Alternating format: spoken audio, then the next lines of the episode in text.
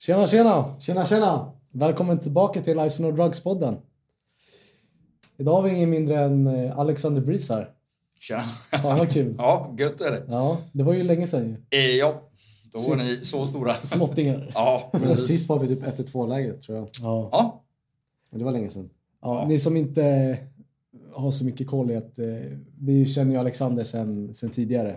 Från eh, ja, men ett 1-2-läge som Ice No Drugs höll mm. när vi var, när vi var mindre. Så det är där vi, vi träffade Alex. Jajamän. Men du har ju lite historia att berätta idag. Ja, det, det har hänt en del både efter det och innan dess också. Ja. Liksom. Absolut. Ska vi sätta igång? Tycker jag. Varför inte? Yeah, yeah. Who do you want to be? Uh, get ready. The only one I want to be is me. Yeah. Okej. Jo. Jag måste ju först säga det är riktigt skönt att ni har fått igång podden. Det är Ja. något vi har velat ha igång länge. Tack så mycket. Tackar. Ja, så det är, och sen då vara med. Det är ju Mm, supercoolt. ja, men exakt. Så Alex, berätta lite om dig själv. Ja, vad ska man säga? Det, det har ju varit ganska mycket resa där liksom. Allting började ju ja, 1981 då. Då flyttade jag ju till Sverige från Nya Zeeland. Så därav att jag bär Ah. Mauri-t-shirten idag vet du. Represent. Jajamän. Så det var ju så, min mamma hon, eh, hon är ju från Harsprånget uppe i norra Sverige då. Så när hon var, jag tror hon var 15, då fick hon för sig att sticka till eh, Nya Zeeland. Och då, då får jag inte glömma, min morsa är ju gammal va. När hon skulle till Nya Zeeland, det var ju ingen som ens visste var det här var någonstans. Överhuvudtaget. Alltså Nya Zeeland, vi, vi snackar ju månaders resa. Det gick ju inga flygplan. Utan det var ju båt dit. Oh shit. Ja, ja, visst, det var helt galet. Och så på något sätt så hade hon träffat någon familj som var svensk, som bodde i Nya Zeeland, som via brev, för detta är alltså, vi snackar ju långt innan datatid här, behövde en au pair-flicka och hon fick för sig att dra. Den enda som visste något om Nya Zeeland det var hennes brorsa, för han körde ju rally. Och Nya Zeeland hade ju bra rallychaufförer. Ja. Men folk trodde ju det här var liksom vid Afrika någonstans. Så det var ju lite kul när folk bara, ja men jänker är korkade. Alltså svenskar var inte så smarta heller va. På just det här att man visste inte var det låg. Så hon mönstrade på en båt och stack ner till Nya Zeeland och blev kvar där. Träffade min eh, pappa då. Gick båten från Sverige? Jajamän. Så då hade man lite olika sätt att gå tillväga. Den ena var att eh, det var ju fraktbåtar. Så köpte du en biljett på fraktbåten fanns det ju typ en hytt eller för åtta personer. Och antingen så köpte du din resa och så fick du bara haka på. Eller så kunde du mönstra på och jobba som däcksman eller vad det nu okej. hette då. Och på det sättet finansierade du din resa mycket Ah, billigare. Och det var ju vad min morsa gjorde, lite halvgalen då. ja, så hon drog iväg där ner till Nya Zeeland och sen så blev hon ju kvar då. Och så träffade hon min farsa och så, ja. Eh, Först så blev min syrra till. Och då flyttade de till England. Sen flyttade de tillbaks till Nya Zeeland. Så blev min bror till och då flyttade de till England och sen tillbaks till Nya Zeeland. Och sen orkade de inte flytta mer och sen så blev jag ju till. Så att jag är ju sladdbarnet i familjen. ja. Sen så var det ju så att eh, min morsa och farsa de helt enkelt eh, kom inte överens så de bestämde sig för att skilja sig. Och min morsa var ju alltså hemmafru. Så att hon hade ju egentligen inget jobb och såna här grejer. Så hon satt ju bara, ja men vad gör jag? Ja men då flyttar jag tillbaks till Sverige, till släkten då.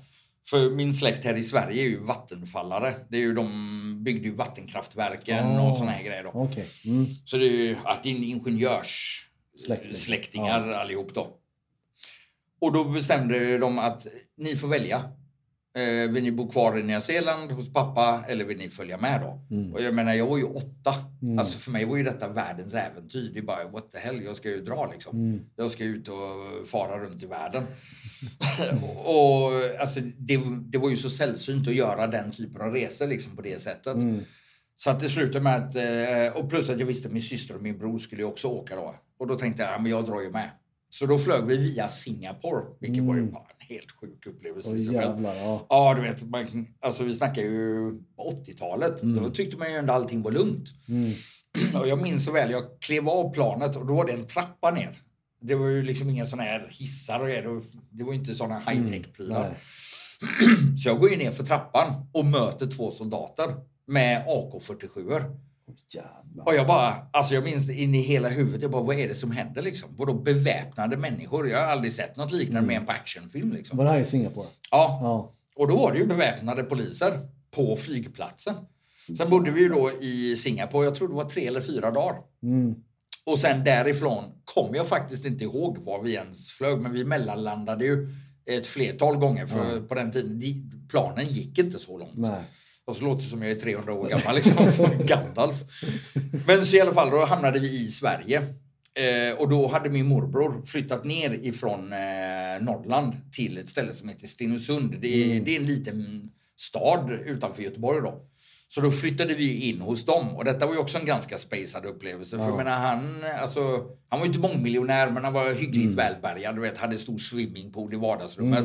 Åh, jävlar. På 80-talet, Ja. va? Det, det var ju insane när jag kom dit. Det, liksom, det var ju tre meter djup. Så man hade köket, vardagsrummet, en glasdörr, öppnade den och sen hade jag en swimmingpool med en hoppbräda så jag kunde dy. Alltså det, det var ju ingen sån liten plaska-plaska Det är ju pool. drömmen. Alltså. Ah, ja, det var ju Ja. helt galet liksom. Så då bodde vi ju där de första åren. Eh, och morsan vägrade ta SOS-bidrag och grejer så hon jobbade ju mycket som städerska och så vidare. Och ja, fixade jobb och helt enkelt till sist så skaffade vi lägenhet och då flyttade ju vi från ehm, min morbror till egen lägenhet. Men vi bodde ju kvar i Stenungsund då. Och där levde jag ju mitt liv, alltså helt normalt egentligen. Det är inga konstigheter, eh, ingen taskig uppväxt, inga sådana här prylar liksom. Lite uttråkad men lite Ja. mer än någon annan ungdom. Och det var ju där jag då började dricka sprit och sånt. Det var ju sommar mellan 8 och 9 när jag började kröka. Och det, igen då, inga våldsamheter. Du vet, ja, några bärs med polarna. På den tiden var det ju moppar och du Mm. vet, det är väl fortfarande moppar antar jag. Mycket epor och Ja, annat det var den konstigt. kulturen liksom. Ja, vi körde ju inte runt i Humvees och King Cabs och skit. Utan det var ju avkapade Volvobilar Ja, och. Saab sänkt fram, höjd bak, rattmuff och tärningar. Alltså, det, ja, men det var ju mycket sånt ragger-style Ja. liksom. Och så hängde vi bakom den lokala korvkiosken som för övrigt i Stenungsund hette Korva. Så det, det var ju simpelt. Eller så hängde vi på kyrkan då, Ja. eh, bakom där och så drack bärs. Och det, alltså, det var hyggligt harmlöst. Det, det var inga våldsamma fyller på det sättet. Det är klart att någon gång spydde man och grejer. Men Mm. det var ju aldrig tanken någonting skulle spåra liksom. Nej. Och i nian blev det väl att jag drack lite mycket alltså. Det, det var inte bara helger utan sen kom påsklov och du vet valborg. Alltså vi söp ju skallen i bitar. Det var ju helt sinnes. Men var det, var det nian du började dricka liksom? Åttan, nian? Ja, sommar mellan åttan och nian då Okej. började ju kröka då. Ganska... var det första gången? för? Ja, Ja. då blev det ganska bra alkoholkonsumtion då. Mm. Och eh, det var ju hembränt. Det var, det var ju vad vi drack. Ja. Och det var ju liksom fem liters dunk och dela på ett gäng gubbar. Och, alltså det, det, alltså det, det var hembränt som gällde. Det, vi, man började med folkölen, så var det ju. Mm. Och då var det ju Statoil på den tiden. Man stack ner och så var det ju ett lock med folköl. Mm. Men sen tröttnade man och så blev det hembränt och turkisk pepparshots och massa konstigt weirdo. Ja. Sen var ju häxblandningen lite poppis på min tid med. Det var ju en petflaska med allt skit man kunde Ja, slå ur ja. spritskåpet. Ja. Såg oftast ut som, ja, vad ska man säga, mjölk som hade skurit. Mm. För klantar man sig och hällde i Baileys och något och det bara skar sig. Alltså, Det, var, det var inte gott kan Nej, nej, för fan. Man, man skakade ordentligt och så svepte man och sen så såg man ju ut som folk när de dricker nubbe på julbordet. och så bara baljade man. Alltså då var ju syftet bli packad. det handlar ju inte om att det var gott. Nej. Det, alltså, det, det, visst, folk kan ju försöka, men nej. Nej. Det var fylla som var grejen. Sen det är klart, ibland på sommaren, va? Vi hängde, det fanns något som hette Lilla Hawaii, det var en badplats. Där hängde vi och satt och drack bärs och lyssnade på musik. Och, jo, men då, då är det sant. Då, då drack man en öl för att det var gott, men då satt man inte heller och drog i sig ett flak Nej. i stöten. Utan man drack ett par bärs och man satt och grillade och man hängde och du vet, kul, med brudar. liksom. Ja, ja, ja. Det, det, då var det ju renodlat ha kul. Mm. Och alltså, det är väl egentligen så det skulle varit. Det var ju det, var ju det som var poängen. Det var ju det här man gillade. Det var ju hänget och Mm. lyssnade på våran tid, alltså vi snackade ju bergsprängare på axeln. Det, det var ju det stuket. Det va? Ja, ja, med liksom, det var ju gamla Maiden-låtar och du vet, eh, sen hade ju, vad hette de nu då? Paradise... Ja, Du frågar fel generation. Ja, ja precis liksom. Ehm, ah, total, Guns N' Roses Ja, var ja. ju liksom the shit då också. Liksom. Sen hade ju Metallica börjat bli riktigt stort här. Mm. Så att det- var ju det som var grejen. Man satt och lyssnade på hårdrock, eh, fet lägereld mitt i badstranden, Mm. bada mitt i natten. Alla bara chilla, hade kul. Härligt ju. Ja, det var ju svingött liksom. Ja. Så det var väl där det hela började liksom. Mm. Men, men, ni, ja, men hade ni druckit alkohol och festat och sånt alls? Jo, alltså jag kommer ihåg. Jag, jag, var, jag tror det var typ 8 9 kanske. Hur gammal är man då? Typ 16? Ja, ja, något sånt. Det var ju Ja. typ där, där man började liksom. Gå på små fester kanske. Ja. Och testa lite alkohol och sådär. Eh. Och sen där gick det liksom. Det var ju där man liksom blev introducerad för alkohol och ja, men Sen, sen har man ju säkert blivit det tidigare. Man, man, man har ju föräldrar som har druckit eller man har haft några släktmiddagar och det var Ja. midsommarafton och det, de har ju krökat då liksom. Mm. Men eh, under den tiden så liksom, man tänkte inte så mycket på det. Nej. Men sen när man blev äldre och man mer, ja men eh, Don och Seb, ska du med på någon fest? eller?" Ja, visst liksom. Så kommer man dit och så bara ser man, liksom, ja, de har hittat, de har fått någon flaska Smirnoff av någon snubbe från Vällingby eller eh, ute på Lidingö liksom, eller farsan har köpt ut liksom. Nej, men man har absolut några händelser då det verkligen har spårat ur totalt. Och jag känner igen mig i det du säger att ja, men lite syftet till varför man drack liksom. Ja, ja. Jag kommer ihåg ibland drack man ju bara för att bli full liksom. ja. Och då sket man ju att det var gott så här. Vodka, det är ju inte gott att bara dricka Nej. liksom. Skit. Ja. Ja, men det är, ju, det är ju samma när jag är ute och föreläser. Det är det som är så kul. Du vet, folk bara, ja men nubbe, men alltså titta på ansiktsuttrycket. Ja. Nej. Och de som försöker att hålla ett bra ansiktsuttryck, de ljuger bara. Ja, jag menar för mig, alltså om jag tänker gott, alltså nu är jag ju pannkaksgalning, det är ju min favorit liksom.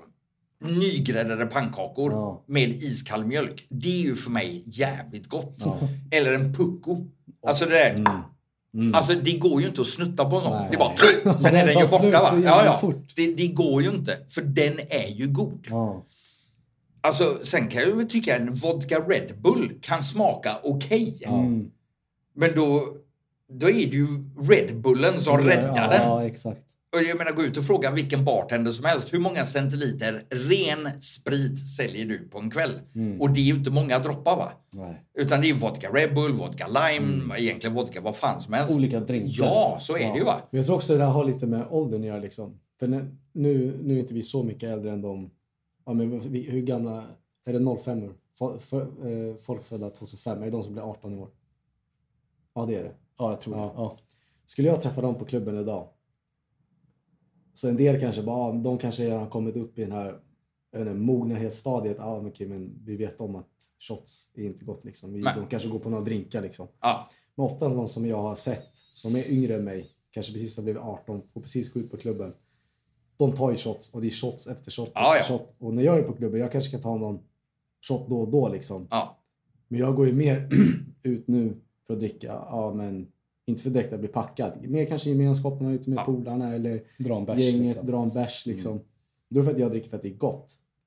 Sen såklart har jag haft händelser liksom då man har haft ett annat syfte för att dricka och bli packad. Liksom. Ja, Man har ja. haft en fest och man har köpt flera flak öl och cider och vodka och. Ja, och det har ju nästan, nästan alla. Jag menar självklart Mm. finns det ju undantag, men nästan alla har ju liksom haft det. i det.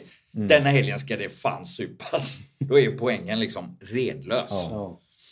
Och då, då har man ju köpt en femliters dunk hembränt på min tid. och då har det ju gått åt helvete. Nej, så det, det var ju... Och det, det är ju det som har egentligen genomsyrat hela mitt problem när det gäller droger. Och när jag pratat, alltså, ni måste fatta, jag pratar alltid generellt. Det gäller ju inte alla. Nej. Utan detta är ju min erfarenhet, vad jag har sett och när jag pratar med ungdomar och när jag träffar andra som är ute och festar. Jag jobbar ju mycket i krogmiljö idag också då. Det, det är ju ingen som vill att det ska gå åt helvete. Nej. Och det var ju samma när jag började, för det var ju då efter eh, nian, då, då flyttade jag ut till Göteborg. För det var ju då jag började gå i gymnasiet i Göteborg. Och då kom jag i kontakt med cannabiset. Och det ska ju tilläggas, jag var ju idrottare. Alltså jag tävlade ju och var skitduktig på friidrott. Ah. Ja, och höll på med undervattensrugby. Skitskum sport. Man spelar rugby på fem meters djup i en bassäng. Helt bisarrt. Så att jag var ju ganska anti droger. Eller ganska anti. Jag gillade inte narkotika. Och jag var inte egentligen anti, men jag ville liksom inte ha med den världen att göra. Jag, jag sket i den, för jag hade inget med den att göra. Men så var jag på en fest och så var det ju någon som bjöd på en joint. Och grejen var, jag hade börjat röka vanliga cigg. Men så fanns det ett rykte på skolan att jag hade hållit på med narkotika. Och jag bara, va? Jag bara, var fan kom det ryktet Ja. ifrån? Men här kommer då det sjuka i det hela. Det gjorde att man blev intressant bland brudarna. Att man var lite badboyen liksom. liksom. Ja, Ja. Vilket är ju också en skruvad grej. Ja. Vilket gjorde att jag gjorde inget åt det här ryktet. Jag tyckte det var ganska bra att det fanns där. För det, det, det var ju liksom underlättade när man, man blev ju inte töntförklarad. Nej. Så att jag hade ju låtit det vara och fattade inte att det skulle ha en konsekvens. Problemet var ju att den här killen på festen, när jag säger har du en cigg? Trodde han att jag menar en joint. Så det var inte så att jag planerade det här utan det var ju en, vad fan ska vi kalla det, en olyckshändelse Ja. då. Han menade ju inget illa heller. Och så rökte jag ju på och så hade jag ju otur för det är ju rätt många som röker på kanske tre, fyra, fem gånger utan att det egentligen händer så mycket. Just det. Och jag blev ju så jävla bäng första gången. Jävlar. Så alltså, jag flippade ju inte eller någonting, men jag kände ju verkligen bara wow, här hände ju något. Och jag var helt spacad i skallen. Men jag nyktrade till. Och det var det som gjorde att jag reagerade. Jag bara, Ja. jag är helt väck, men jag är nykter och jag känner mig skitkonstig. Ja. Och så när jag gick så kände jag att jag lämnade fotavtryck. Jag såg ingenting, men det kändes som att foten, bara en sån här bit, sjönk ner i golv. Men jag såg inga konstigheter. Det var bara en weird känsla. What the fuck. Och sen fick jag en sån hysteriskt garvanfall. Så jag bara satt och skrattade och skrattade och skrattade. Och jag fattade inte vad det här var. Och så gick jag ju sen efter festen och så drog jag ju hem och så la jag mig och sov. Hade fortfarande ingen aning om vad som hade hänt. Ja. Jag fattade ingenting av vad den här kvällen var för något. Mest att den var jävligt rolig då. Men visst, du visste inte att det var från jointen? Nej, nej, nej, jag fattade Ah, ingenting. sjukt. Nej, nej, jag fattade ingenting. Jag trodde något hade hänt bara på sprit. Jag hade ingen aning om vad som hade hänt. Jävlar. Så jag drog ju hem och la mig och sov. Det var ju liksom, och vaknade dagen efter och mådde ungefär som man brukar göra efter en rätt bra fest. Jag var ju bakis som en idiot. Ja. Och så ringer jag ju polaren då, eh, Tobbe. Och så ringer jag upp han och bara, tja hur är det med dig? Och han bara, alltså Alex du var ju helt skev igår. Jag bara, va? Ja, ja, men jag var ju packad. Han bara, men du rökte ju på. Nu börjar ju liksom, uh, okej, vänta lite nu.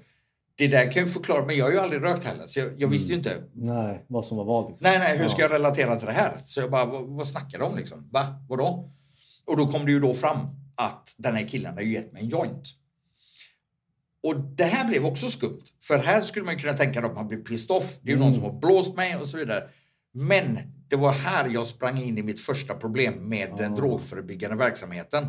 Det var att alla hade ju sagt till mig, röker du hasch kommer du dö. Cannabis är livsfarligt. Du kommer få psykos.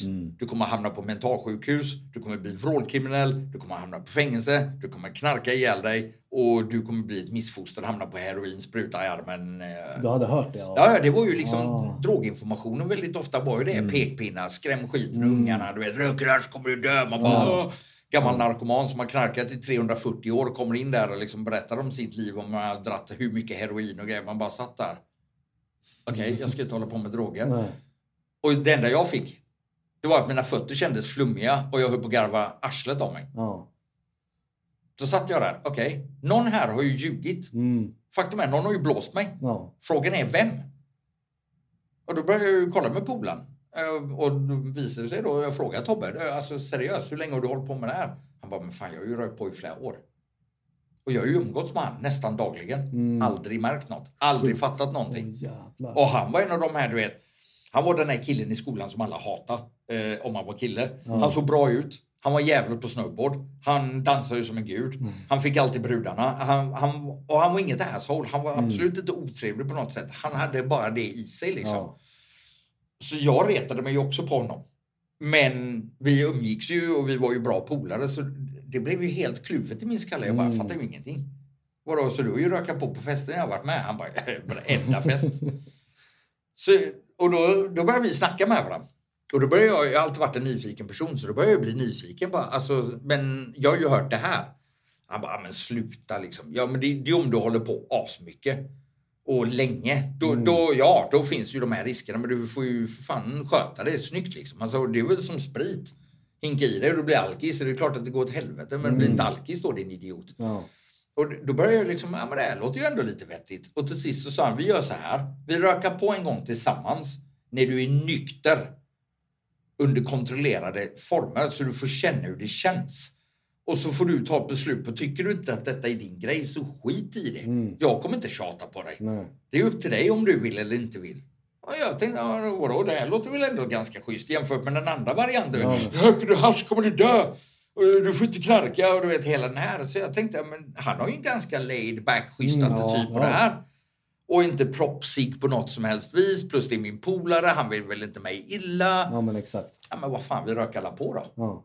Och sen så rökte ju... eh, Ja, jag vet ju inte ens om det var en stor joint, liten joint. Jag vet ju inte ens hur bra skit det var vi rökte liksom. Men hög blev jag ju. Ja. Men då var det mer en sån mello, du vet. Bara, och satt där och bara... Tobbe, det var ju, det var ju rätt sweet liksom. Shit, alltså, det, det, här, det här gör vi ju mer gånger. Ja. Och så började vi röka.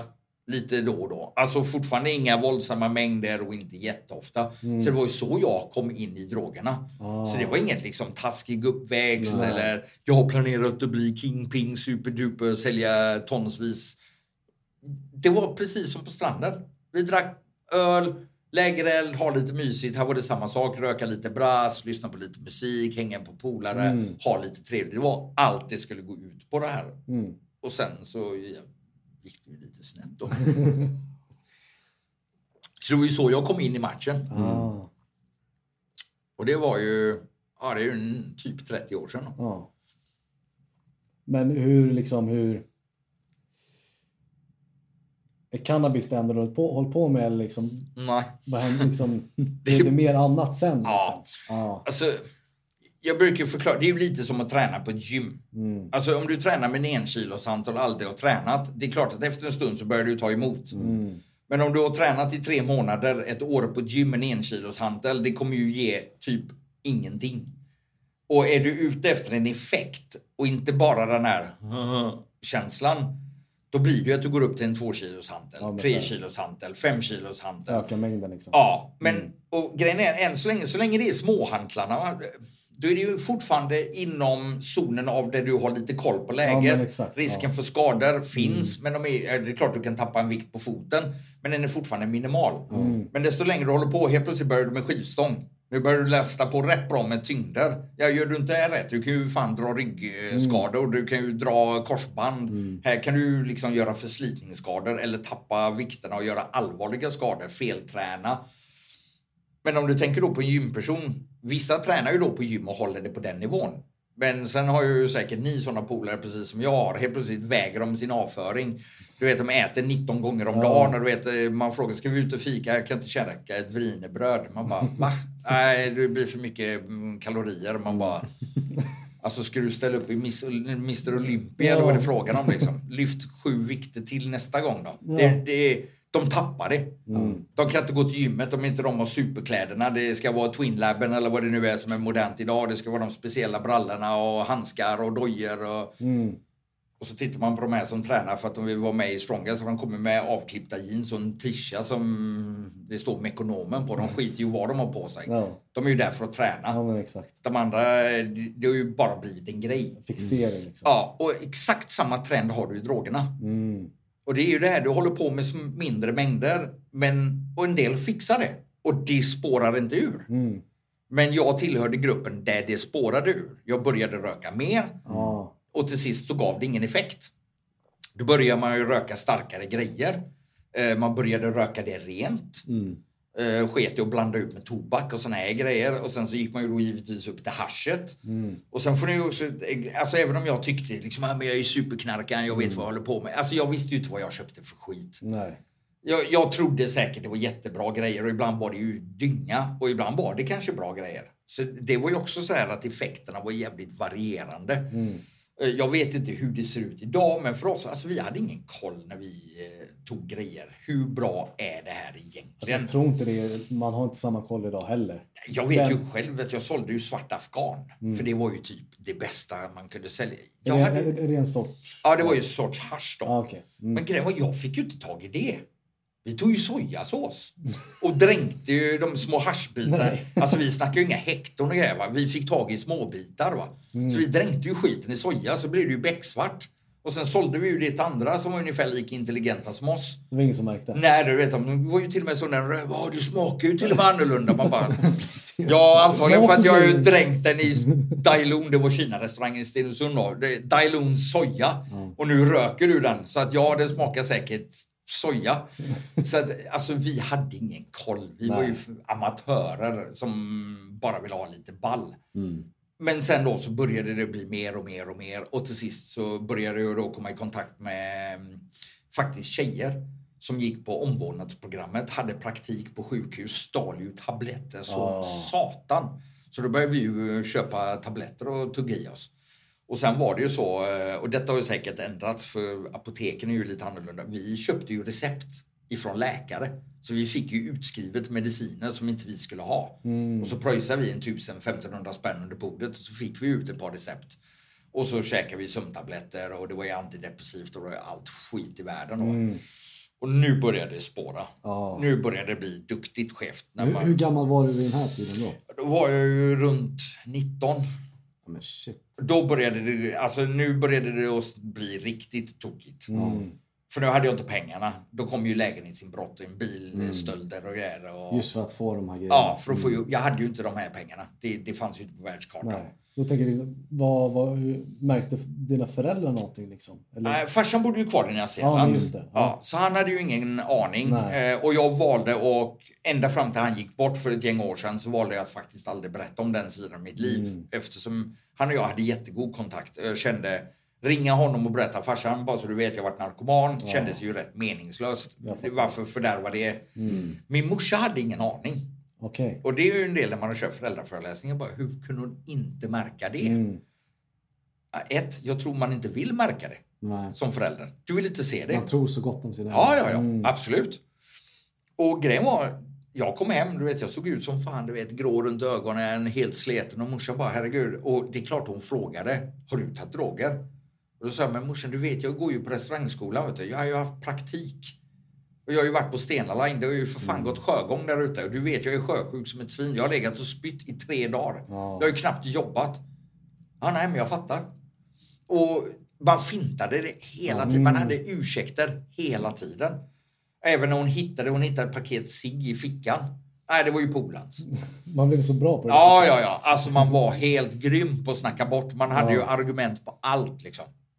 Eller så gick man in i tonårsstilen och bara "Åh, vad fan anklagar du mig för? Och så blev man asur, sprang in på rummet, slängde igen dörren. Och tänkte- Ja. Och det, så att man blev ju rätt bra på att finta systemet liksom hela tiden. Det är ju en av grejerna man blir expert på som narkoman. Ja. Men, det måste ju ni ha stött på med polare som sysslar med droger med. Det, det, Ja, det är ju jo. fintexperter liksom. Ja. Ja. Det är ju Foppa Forsberg i fint.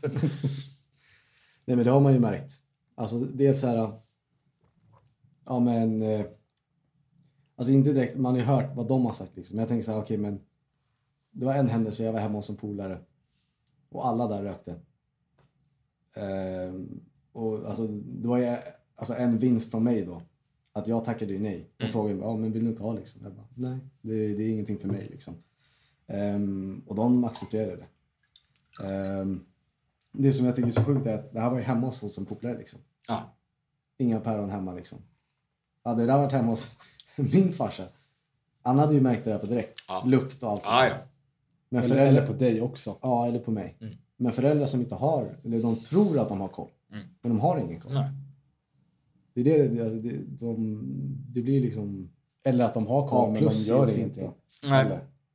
Ja, ja, och det, det stöter man ju på liksom när jag jobbar som ordningsvakt, för jag jobbar ju som ordningsvakt extra nu för tiden. Och jag menar, det har jag ju stött på. Alltså, vi har ju hittat ungdomar som är så packade så vi knappt kan prata med dem. Ja. Och då har vi ju lite olika alternativ då. Jag menar, det är klart vi kan omhänderta dem. Och så ringer vi polisen, så får ju polisen komma dit och så får ju de ringa jour-SOS och så får ju köra ner dem till polisstationen och så får ju SOS ta över fallet och så här. Men ibland har man ju bara känt liksom, okej vi vet det är festival. Det, det kan ta en halvtimme, 40 minuter att få fram en polisbil för de har ju fullt upp med allt möjligt. Ja. Och så har de ju kompisar med sig och så är de ju... Och där tycker jag många ungdomar är faktiskt ganska bra. Att när, det, när de har fattat att det här har gått riktigt snett nu. Då är de villiga att ge oss ett nummer. Ja. Och då har ju vi ganska ofta ringt upp mammor och pappor och liksom Okej, hej, mitt namn är Alex, jag jobbar som ordningsvakt. Eh, Vi har påträffat din son eller dotter då, skitpackad här och hon eller han är inte i skick att ta sig hem. Har du möjlighet att komma hit? Och det, alltså man har fått alla svar i världen. En del har ju varit nej tyvärr, jag kan inte, jag har druckit så jag kan inte köra. Men sätta han i en taxi, jag betalar taxin när det kommer fram. Typ sådana lösningar har ju varit. Men vi har ju varit med att föräldrar kommit och varit fly förbannade. Ja. Och liksom skällt ut oss. Och vi bara, men vänta nu. Jag, jag har inte gjort något. Nej. Din dotter sitter i en busshållplats, helt ensam, 14 år gammal och spytt ner hela sig. Vart någonstans har jag gjort något fel i den här ekvationen? Ja, det- Hon är liksom i Slottsskogen i centrala Göteborg. Där det är en festival där de flesta är runt 25, 30, 40 bast. Hon är på fel plats i fel tillfälle i definitivt fel skick. Och du skäller på mig. Ja, det är så ologiskt. Ja. Varför blandar du i våran familjesituation? Ja. Man bara, det gör jag inte. Jag vill bara få hem din dotter. Men så att hon ju ett inte- jobb till. Liksom. Ja, så hon inte blir utsatt för ett brott liksom. Det men nej, det är klart jag kunde ringt polisen och dratt igång stora trumman med hela SOS och hela balletten Mm. istället. Vilket man då kan tänka i det läget kanske var det smarta vägen Ja. gå. Så att när du är rätt i det, vissa föräldrar vill ju inte Nej. se den här situationen. Och det, det är ju tragiskt. Ja, verkligen. Men det är ju samma om jag tar min son. Alltså jag har ju alltid tittat på... Om han har... Man ser ju på honom, eller på personen, om de har fattat poängen själv. Ja. Vad ska jag dit och blanda mig för? Kommer de liksom farsan, sorry, det där... Det, det är inte läge för en utskällning nu. Nej. Personen har ju fattat, jag har gjort bort mig. Jag ber om ursäkt och jag tänker ta ansvar för det. Börjar jag nu liksom flippa på honom. Ja. Det är ju sista gången han kommer ut till mig och erkänner Mm, någonting ja. och vill förbättra. Då blir det bara... Man har ingen tillit alls. Ja, det blir bara fuck you liksom. Ja. Tack ska du ha för att jag försökte be om ursäkt och du bara tappade. Vad är det med dig? Är du dum eller? Och nu är det ju nu är det en annan konflikt igång Ja. som är helt vansinnig. Mm. Och det där ser man ju ske väldigt ofta. Och det, och det var ju lite grann det som var problemet med den drogförebyggande delen som Mm. jag blev utsatt för också när jag var yngre. Och tyvärr än idag så ser jag fortfarande lite grann av det Mm. här liksom. Att man ska skälla och skrämma och man bara, alltså lägg ner. Var schysst och bara Ja. prata om det på ett ärligt sätt. För det, det är klart att det finns positiva sidor. Det, Mm. det vore en lögn att mena att det finns ingenting. Men sluta. Alltså, jag har ju haft svinkul när jag har rökt på. Jag har haft askul när jag har druckit Ja. sprit. Jag har haft kul även på de andra drogerna. En del av de händelser jag varit med om har varit jävligt Ja, det roliga. kan ju vi själva säga när vi har druckit alkohol. Ja. Man har haft riktigt roliga själva. Det är klart man Ja. har. Annars hade man ju dratt det en gång, kommit på det här var ju crap och sen skippat det. Mm. Jag menar, det var som första gången jag åt en sån råstark chili. Polaren lurade i mig någon sån här Hot Ben Black eller vad det nu ja. hette. Halva huvudet höll ju på att explodera. Alltså det, det svettades, det gjorde ont i hela munnen. Nästa gång någon kommer från ska du ha chili? Nej, Det fanns ju inget kul att Nej. hämta åt, hos, hos den. nej. liksom, Och de bara, men den är inte lika... Ja, men alltså nej, jag tycker inte det är kul när det gör skitont i hela munnen. Det är inte min grej. Om ni vill äta chilipeppar och tävla om vem som äter starkast, be my guest, men inte min grej. Och det hade ju varit samma sak med en drog. Om den var crap hade man ju inte rört den mer. Och så var det ju också med vissa droger man tog. Den här är kass. Det här ger inte mig vad jag är ute efter. Det här är värdelöst. Jag vill inte hålla på med det. Jag har aldrig tagit heroin till exempel. Jag kände folk som tog heroin. Jag bara, jag vill inte sitta där och nicka och klia mig på näsan. Alltså jag bara, nej jag vill inte vara en zombie. Det är inte min pryl. Nej. Jag, gillar, jag har alltid varit en aktiv person. Jag vill vara ganska aktiv. Och, jag, och därför var ju amfetamin var ju en drog jag kom in på precis i slutet. Lite grann, ingen heavy duty mm. tjackpunders. Men jag tog amfetamin i slutet. Hur gammal var du då? Ja, detta var ju precis innan jag la ner och då var jag ju ja, runt 20. Och här, hade det ju börjat kaosa ordentligt. Alltså, här hade jag ju blivit gripen ett flertal gånger av polisen. Alltså jag var på polisens radar ganska ordentligt. Ja. Ja, det var som en gång. Det var jag, jag och Tobbe, vi hittade ju på allt skit tillsammans. Eh, vi hade ju, sn- alltså det är ju så stupid. Och de som menar på då att Maja är ofarligt. Sanning med modifikation. Jag och Tobbe hade snott en bil. Eh, Jag hade ingen körkort. Det hade inte Tobbe heller i och för sig, men han var bra på att köra bil. Jag sög. Men jag var en jävel på att knäcka rattlås.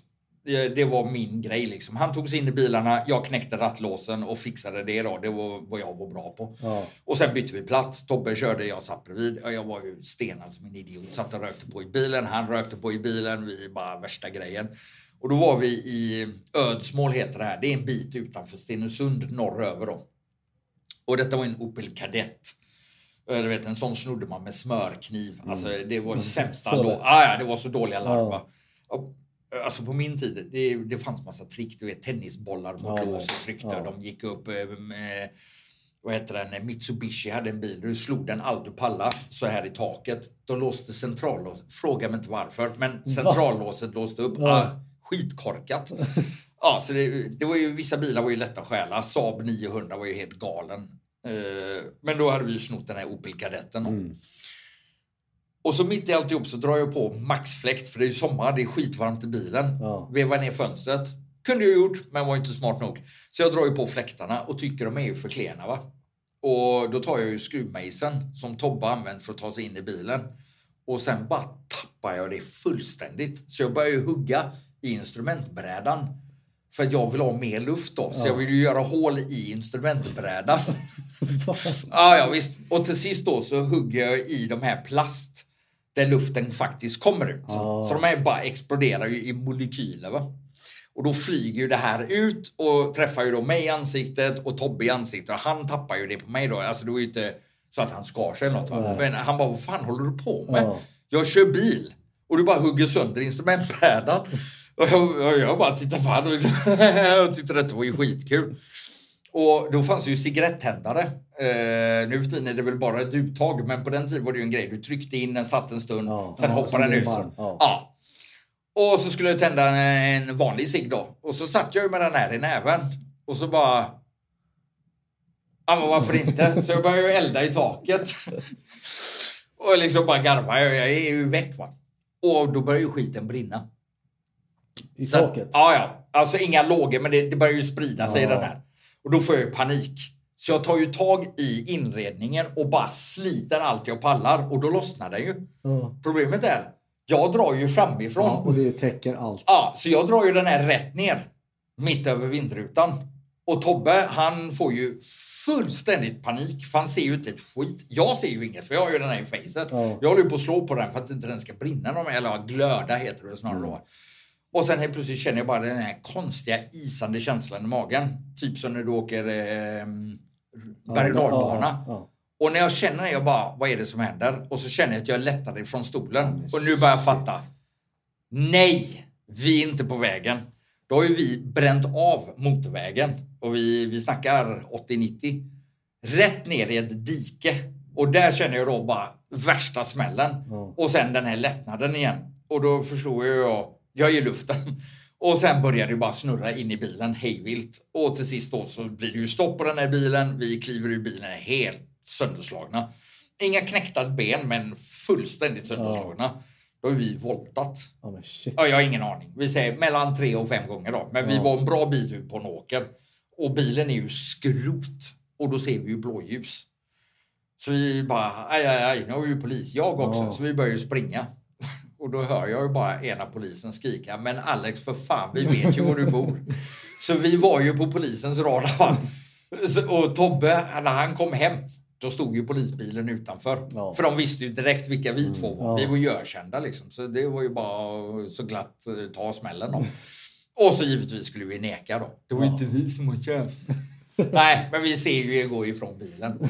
Så alltså, ja. Det, Det, det, där gick det inte att bortförklara sig. Nej, och det var ju det som var grejen. Alltså, jag blev ju rätt stupid och drogerna. Så det var ju mycket såna här dumma grejer man gjorde. Liksom. Man, Idiotinbrott.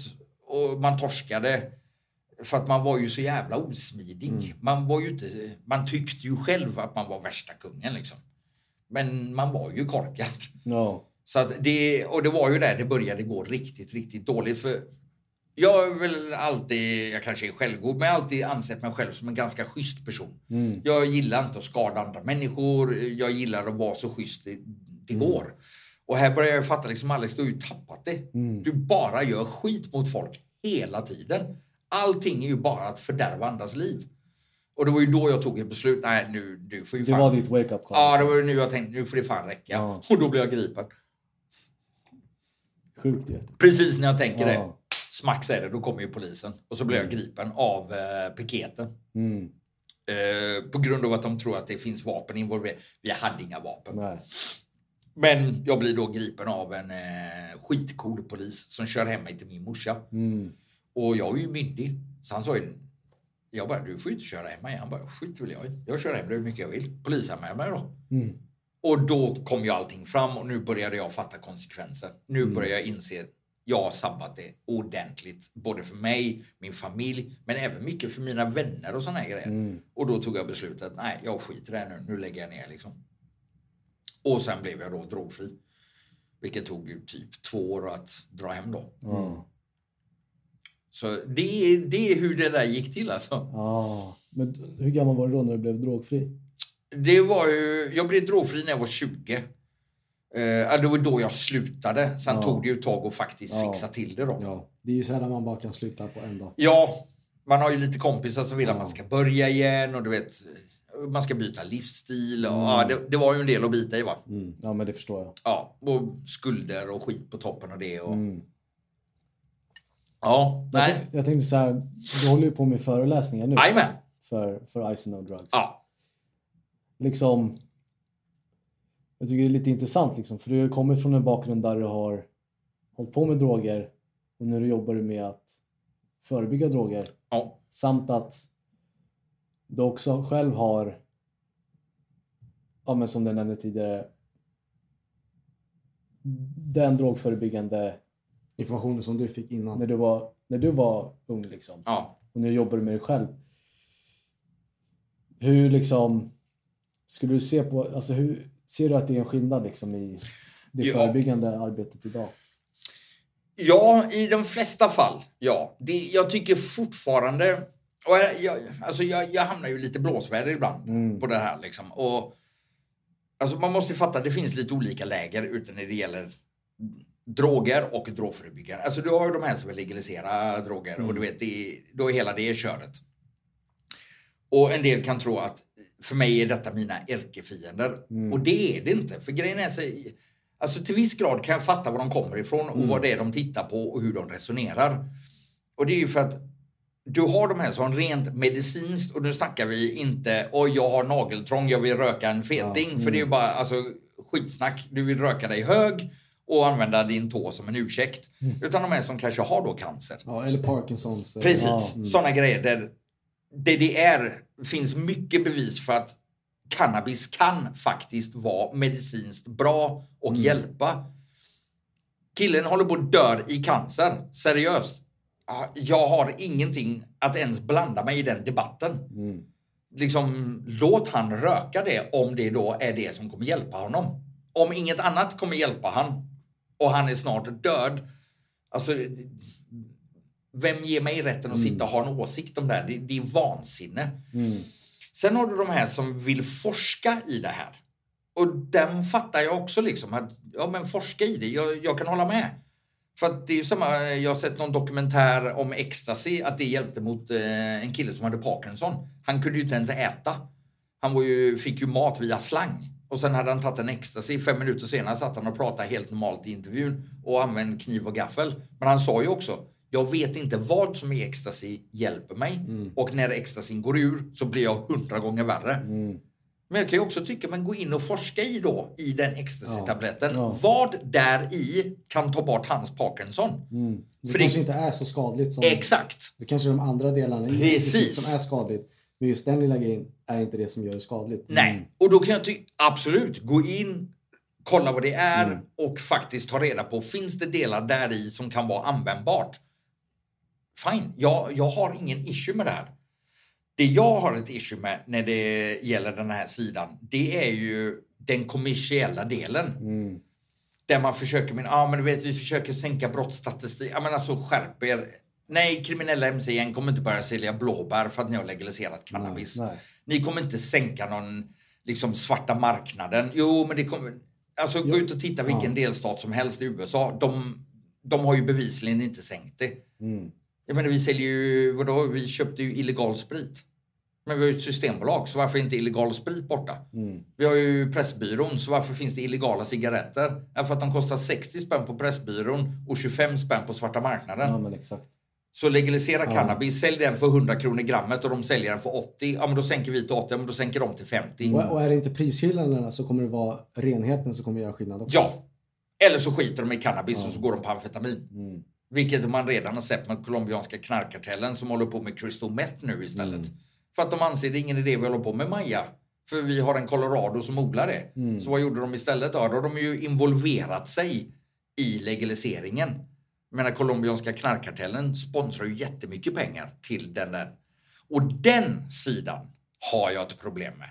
De här som försöker måla upp någon liksom vi försöker vara schyssta. Nej, ni har hittat en kriminell marknad som har ett gigantiskt värde och ni vill göra den legal så ni kan göra aktier och tjäna snuskigt mycket pengar och skiter fullständigt om det är kids som ryker på kuppen. Den kan göra mig pissed. De som vill odla någon enstaka planta och sitta och röka och lyssna på Bob Marley, be my guest. Ta itu med dina grejer, ta diskussionen med polisen om det dyker upp. Men jag har ingen issue med dem. Jag har ingen issue med smågrabbarna ute på stan och de möter jag när jag jobbar som ordningsvakt. De är i skitna situationer där de har kanske hamnat i skuld och grejer och försöker bara lösa en vansinnessituation genom att sälja små mängder med narkotika. Det är de här stora tunga gubbarna som sitter och driver den här marknaden. De har jag ett bekymmer med. Och de håller ju också på mycket med den här skrämsel och de spelar ju båda sidorna av pingisbordet om man ska uttrycka det på det sättet. Ja. Och därför gillar inte jag den typen av droginformation. Jag tycker den ska vara ärlig, eh, uppriktig och fråga vem som helst jag föreläst för. Jag sticker aldrig under stolen med att det är klart jag har haft kul. Men det finns en negativ sida. Var ärlig och prata om båda sidorna och jag har inga problem. Det är det jag tycker är så bra. För att det är, speciellt när vår pappa har, eh, som är en gammal eh, missbrukare, när han har berättat för oss sina upplevelser och erfarenheter. Så har han sagt precis du har sagt. Att ja, vissa gånger har det varit skitnice. Ja, Och vissa gånger har det varit rent ut sagt ett helvete. Liksom. ja, ja. Och det är det jag tycker man ska liksom få båda sidorna av myntet. Och sen liksom fatta sin egen Ja, ja. ståndpunkt. Och det är ju det vi har känt att vi har kunnat göra. För vi har haft, fått båda sidorna liksom. Vad, ja, som du berättade, det var ju nice att åka på liksom. Mm. Men så fanns det också dåliga sidor med det. Ja, ja. Som vi även hörde av Lisel. Så det är nice ändå att få de båda perspektiven och sen bara kunna fatta sin egen, egen bild av det. Ja, för jag menar, det är alltså, och det är samma när jag föreläser. Jag gillar ju att ta jämförelser med andra grejer. Jag menar, det är ju som att vara otrogen. Under själva samlaget kommer det vara skitspännande och ashäftigt säkert. Trots det inte är ens egen flickvän. Som kille då, direkt efter man har kommit, då är det ju som någon bara bitchlappar en i 200 km i timmen tillbaks till verkligheten. För nu fattar man, det var inte värt det. Det är ju nu det, man sitter i skiten och bara tänker, fan jag har bränt min flickvän. För att få ligga. Men under tiden så kommer jag inte känna den här grejen. Och det är precis samma grej med drogerna. Ja. Man måste ju vara ärlig och våga prata om att det finns en dragning, en tjusning som lockar folk att göra det här. Trots alla konsekvenser. Och vågar man inte prata om det, då anser du, då ska man ju inte heller ut och föreläsa om det. Nej. Det är som att bara, det är bara snacka om trafikolycka när man pratar om fortkörning. Men det är väl, tro fan att det är coolt att ligga i 160 med en fet bil. Nedvevad ruta, det fläktar gött. Liksom. Det, det, det är ju ingen, jag menar varför håller de på med street race? Det är klart att det är skitkul. Ja. Ligga på en hoj i 180 i rusningstrafik. Som när jag var ung så hade vi en kille här uppifrån Stockholm som hette Night Rider. Som gjorde Youtube-klipp när han Mm, låg i fan fanns så. 190-200 blås. Det är klart att hans adrenalinpump har ju varit helt absurd. Ja, ja. Men hade han smackat en buss, ja, nu hade det varit slut på det roliga. För då hade han ju varit död och eventuellt haft ihjäl folk. Och det, jag, jag tycker man ska titta odramatiskt på drogerna. Det är bara en av de många grejer som finns i samhället som har en positiv sida och en negativ sida. Och mer dramatiskt så bör man inte göra det. Nej. Men det här kriget mellan legalisering, inte legalisering och du vet, alltså... Vill du legalisera, kör ditt race. Jag tror helt ärligt det inte kommer ändra situationen. Jag tror inte ungarna kommer må vare sig bättre eller sämre av att det är legalt. Jag tror vi däremot kommer få en, en viss ökning bland ungdomar som faktiskt testar det. Ja. Vad tror du skulle säga är liksom ja, men lösningen på, på ja, men drog, alltså att droger används och sådär liksom. Det Ja. kanske är en väldigt komplex fråga men Ja, alltså om jag ska vara helt ärlig så tror jag man måste backa väldigt långt tillbaks. mm, Eh, och detta är ju min personliga åsikt. Jag tror man måste helt enkelt titta över hela skolsystemet. mm, Eh, och jag brukar, för, alltså jag har varit ute i 30 år och föreläst på skolor. Jag har ju sett en, en del skolförändringar, betyg, nya betygssystem och allt vad det nu än är. När jag gick i skolan då hade vi ett nationellt prov. Eh, och det, det var svenska. Då fick vi fem olika topics. Välj en av dem, skriv en uppsats på fyra timmar. Klart! Det var det enda man gjorde. mm, Idag vet jag inte, och jag kan ha fel, jag är ingen lärare alltså, eller rektor och så här, men det känns som man testar ihjäl ungarna. ja men det är så. Det är ju 17 miljoner prov. Och jag hör ju från lärarna hela tiden, de bara, men herregud, alltså vi hinner ju inte. Vi har så mycket eh, studiebrytande aktiviteter så det är ju helt löjligt. Och då börjar jag bli... Skolans syfte är väl ändå att utbilda ungdomar att vara kompetenta att klara av att gå ut i arbetslivet. Med lite life skills och framförallt kunna använda det de lärde sig. Inte för att det ska se bra ut på ett prov så man kan mäta sig mot något annat land. Helt ärligt, Nej, jag håller med dig där fullt. och fullständigt skiter i om Finland gör bättre eller sämre. Frågan är, vill våra chefer som äger företag anställa det som kommer ut? Går det att stoppa dem i en arbetsplats och de har fattat att jag har massa skyldigheter och när jag uppfyller dem då får jag rättigheter och så får jag en fet lön. Fan vad coolt! Så jag har inte kommit på en anställningsintervju och bara, ja vad får jag i lön? Jag vet inte, vad kommer du med till bordet? Ja. Vad, vad har du för kompetens? Gubben, du kommer ifrån gymnasiet. Du har jobbat 35 minuter. Nej, du kanske inte har så mycket att komma med just nu. Och här tror jag man måste börja titta över. För, alltså för mig är det lite grann som, vi försöker bibehålla Titanic. Det är snyggt, det ser fint ut på ytan, men det är för fan ett gigantiskt hål. Vi har kört in i ett isberg gubbar. Skit nu i lacken och i skorstenar och lampor och fioler och skit. Fokusera på det som Fixa hålet i Ja. båten, sen kan vi börja snygga till den. Om du repar lite lack och skit på vägen, jag bryr mig inte. Mm. Och därför, jag börjar ledsna på politiskt korrekt. Ja, jag förstår det. Alltså, det, det, det, du vet, det står mig upp till hit ibland. Ja. Eh, Så man ska prata om kriminella gäng i för... Ja, men du får inte prata om invandrare. Men jag pratar inte om invandrare. Jag pratar om 60 idioter. Mm. Som, ja, de har en invandrarbakgrund. Men de är inte invandrare. Det är inte alla ifrån det landet i mitt område. Jag bor för fan i Angered i Göteborg, en av de invandrartätaste områdena. Jag pratar inte om alla. Jag pratar om 60 nötter. Och vågar vi inte ta de nötterna, ja, då är vi stekta. Och det är samma om man pratar fotbollshuligan. Vi pratar inte hela Globen. Vi pratar 35-40 man med bengalisk eld som sabbar matchen. Vi pratar inte om alla de andra. Men de är fotbollssupportrar, de som är nötter också. Men det vågade man prata om. Har vi några fotbollsproblem nu? Nej. Nej. För det var det ingen som sa något när man sa vi drar in deras pass. De får inte åka till Göteborg på derbymatcher från Stockholm. Göteborgarna får inte åka till Stockholm för ni ställer till skit på matcherna. Så ni får inte åka någonstans. Ni har fan utegångsförbud. Ni får stanna i Göteborg. Engelsmännen gjorde samma sak. Engelska fotbollsfans fick inte åka till Tyskland. Helt plötsligt hör du ju nästan ingenting om fotbollshuliganer. För där vågade någon gå in, ta den lilla klicken av en stor mängd som var problem, tryck till dem, fixa dem och sen löste det sig. Så jag tror man måste in i skolan igen och ge lärarna liksom de verktygen. Lugna ner dig på hålla på att testa sönder allting. För det, alltså det blir en jävla... Alltså, när jag gick i skolan, eller gymnasiet då. Alltså det ju, även jag har känt det, det är en enorm stress när det kommer till de här proven och det är allt det där. Och liksom. Sen såklart, har man en bra grund typ kanske sen innan att man, ja men som jag själv, jag är inte värsta pluggsnubben liksom. Jag pluggar för det som jag tycker är kul. Ja, som ja. jag har intresse det är för, som jag. Liksom. Men liksom, jag tror också det är viktigt att i alla fall den, det gymnasiet jag gick i, då var det mycket. Alltså mycket plugg och mycket liksom. Därför kände jag efter gymnasiet, jag bara, men jag ska inte börja plugga nu för att jag är fan skoltrött alltså. Mm. jag vill göra något annat för att jag hade inte klarat av att läsa efter. Men liksom, vad, vad vill du att de ska lära ut som kanske inte finns idag? Alltså, och igen då, jag kommer att bli lynchad på det här alltså, men Idag är det lite grann som man tänker så här, vi tar massa olika människor och så trycker vi ner dem i en köttkvarn och så bara mal vi ut någonting på andra sidan och så kommer det ut prinskorv.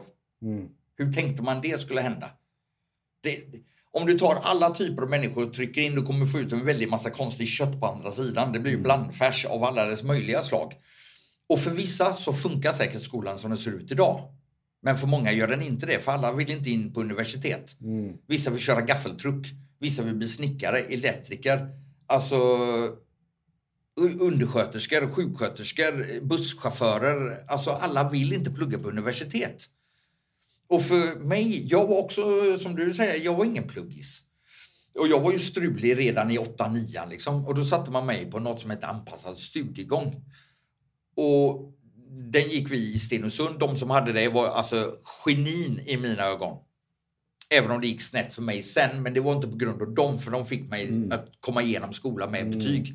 För jag hade, i nian, jag hade knappt några betyg. Då satte man mig på anpassad studiegång, jag tror det var sex veckor. Och då var det jag och ett gäng grabbar och några tjejer och så här. Eh, vi fick en båt. Och det var en malmbåt som körde malm upp i Norge. De köpte den, gav den till oss och sa bygg om den här till en tvåmastad segelskonare. Ni ska eh, segla. Vi bara, va? Vadå segla? Vad snackar ni om? Ja, bygg en segelbåt. Vi bara, vi har ju fan ingen aning hur man gör det. Lös det. Vi hjälper er, men ni får knäcka nöten. Mm. Och då var det ju just vid det tillfället, då skulle vi bygga eh, något som heter ballast. Och det är ju för att båten ska ligga rakt i vattnet och inte kapsejsa och välta åt något håll. Jag bara, men alltså, ja men du ska ha grus där i. Och jag bara, ja men hur mycket? Och hur fan räknar jag ut det då? Ja men du får ju räkna i kubik.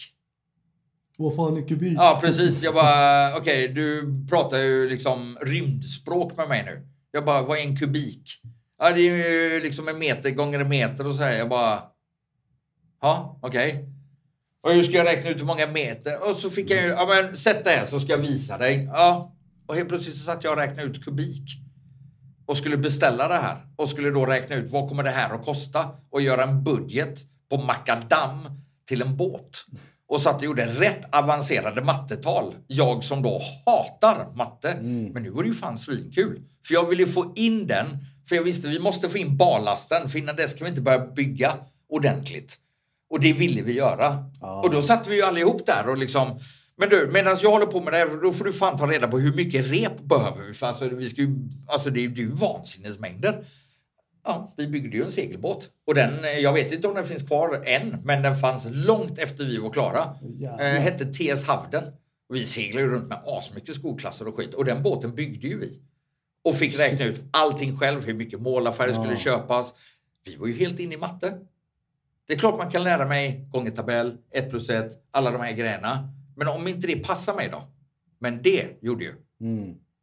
Och visst, mitt liv snurrar till sig, men om jag tittar på hur det är mitt liv idag, ja, då har jag ändå lyckats. Och alla de andra som jag umgicks med, som gick det här, alla de lyckades. Alla de klarade sig. Du har ju föreläst i 30 år. Ja. Vad har du för liksom... eh, Du, jag vet inte, du har ju föreläst för många skolor, för många människor. Du har ju säkert tappat räkningen. Liksom. Ja, alltså jag har ingen aning. Men det är 800 skolor, någonting sånt över hela landet. Och vi, jag vet inte, någonstans mellan 4 och 5 000 föreläsningar kanske. Det är, det, det är ett gäng. Kan jag tänka mig. Eh, vad har du att säga till de som lyssnar nu som kanske inte har hört om dina föreläsningar eller vet vem du är som person? Vad har du att säga till dem? Liksom, har du några tips? Det kanske är en sits där de kanske har polare som tar droger och de vet inte riktigt hur de ska tänka. Kanske känner grupptryck. Vad Ja. helst, liksom. Har du liksom någonting att säga till de som lyssnar? Liksom?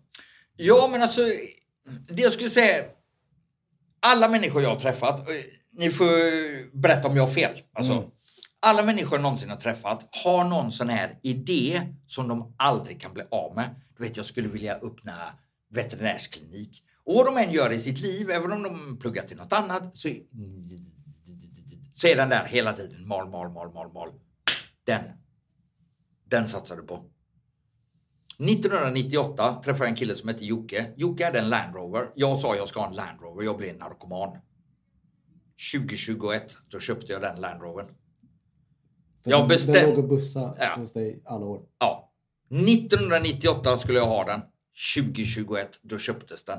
Nu har jag två. Men jag släppte aldrig idén. Nej. Det är samma, under hela tiden jag missbrukade droger så köpte jag en Bang Olufsen. Jag har alla kvitton kvar. För vad jag än gjorde så betalade jag alltid cash på den. För ett gäng år sedan då köpte jag högtalarna för jag hade inte råd att köpa dem när jag höll på. Så de köpte jag bara för ett par år sedan. Detta är ju en stereo från 80-talet. Men jag är ju så jävla nöjd över den. Så grejen är, när du hittar den här du innerst inne brinner för, det här du verkligen vill göra, om det är bli mångmiljonär, fine, då är det det du satsar på. Om det är av fet klocka, hell yeah, för fan satsa stenhårt. Är det jobba på Pressbyrån, då satsar du på Pressbyrån. Oavsett vad alla andra säger, så är det det du kör på. I alla lägen. Sen att du kanske måste göra annat under tiden, fine. Men släpp aldrig det där grundläggande målet, den du brinner för, för det är den som fan kommer rädda dig i alla lägen. Och sen så kör du mot alla odds, vad alla säger. Du vet, nej men det kommer inte gå. Skit i dem. Bara be dem dra åt helvete och så bara kör du. Och så letar du efter folk som stöttar den här idén och du kommer rocka. För hänger du med de här, du kommer ju fan bli proffs på och du kommer aldrig få jobb. Eller så hänger du med folk som är jävligt drivna och då blir du driftig. Så vill du bli bra på fotboll, häng med bra fotbollsspelare, inte med någon jävla puckon. Och då kommer du dra hem det. Och det, det och det kan låta töntigt och man har hört alla dessa motivationsvideos på Youtube. Men alltså, de har fan rätt alltså. Det du brinner för är fan det du gör. Och sen kan hela planeten gå bananas på det. Det är skitbra, då vet du att du fan är på rätt spår alltså. För de, kommer nuts. Och så bara kör du 100% och det kan ta ett år, två år, tre år. För grejen är, om du gör det du brinner för och du misslyckas. Vi säger du vill bli fotbollsproffs. Du gör allt för att bli det och du fullständigt fuckar upp hela businessen och hamnar på en pressbyrå eller något säger vi då. Vad var biverkningarna på att vilja bli fotbollsproffs och inte blev det? Ja, att du misslyckades. Ja. Vad är biverkningarna då? Hamnar på Pressbyrån. Att man blev mm, besviken kanske. Ja, och du kommer ha bra kondis. Mm. Du kommer ha lärt känna massa folk. Du kommer varit på roliga matcher. Du kommer varit på turneringar. Du kommer ha massa erfarenheter, upplevelser, kompisar. Det är biverkningarna. Det beror helt på hur man ser på det liksom. Exakt. Ja. Vänd på det. Du satsar på att du ska bli värsta king, bing, swinging, dingeling, knarkkung i Kungsan. Och du misslyckas. Det är din plan. Du ska bli nya Escobar. Och så drar du inte ens hem det. Du misslyckas och hamnar på Pressbyrån. Vad är biverkningarna? Straffregister, skulder, hot, skadade familjemedlemmar, folk som är ute efter dig. Bestäm vilket mål du vill satsa på. Jag föreslår den du brinner för. Den andra är bara någon mocked up bullshit för att försöka blåsa dig från verkligheten. Fine, vill du välja det spåret, välj det spåret. Men jag rekommenderar, alltså det är så håren reser sig alltså. Satsa på det du brinner för, den som är här inne. Och det, är ingen som kan komma åt dig. Du är fucking odödlig. Och då kommer du vinna. Bra sagt Alex. Ja. Ja. Det var jävligt bra avslut. Ja. Shit. Det har varit kul att ha det här. Ja, men det har varit, verkligen, alltså. det har varit skitkul. Nu är jag ju taggad på att köra nytt läger och grejer. Man blir lite hetsig ibland. Ja, jag fattar. Det har varit riktigt intressant att höra. ja, liksom. verkligen. Även Ja. fast vi, vi träffade dig när vi var jävligt små. Men Ja. det var inte så att man hade den här eh, Nej, dialogen nej precis. liksom. Nej. nej, men det är det som varit... in- Liksom, man kände också bara, det inte blir för. Men så gick jag bara, skitsamma. Ja. Kör man ju bara. ja, men det har varit skitkul. Ja. Verkligen. Ja, nej, men jag kommer jättegärna tillbaka. Ja. Nästa gång kanske man kan prata om liksom, hur det är att vara ordningsvakt eller något. Ja, men absolut. Så att, Ja. det var det här avsnittet. Ehm, glöm inte att prenumerera, gilla och eh, så ses vi i nästa avsnitt.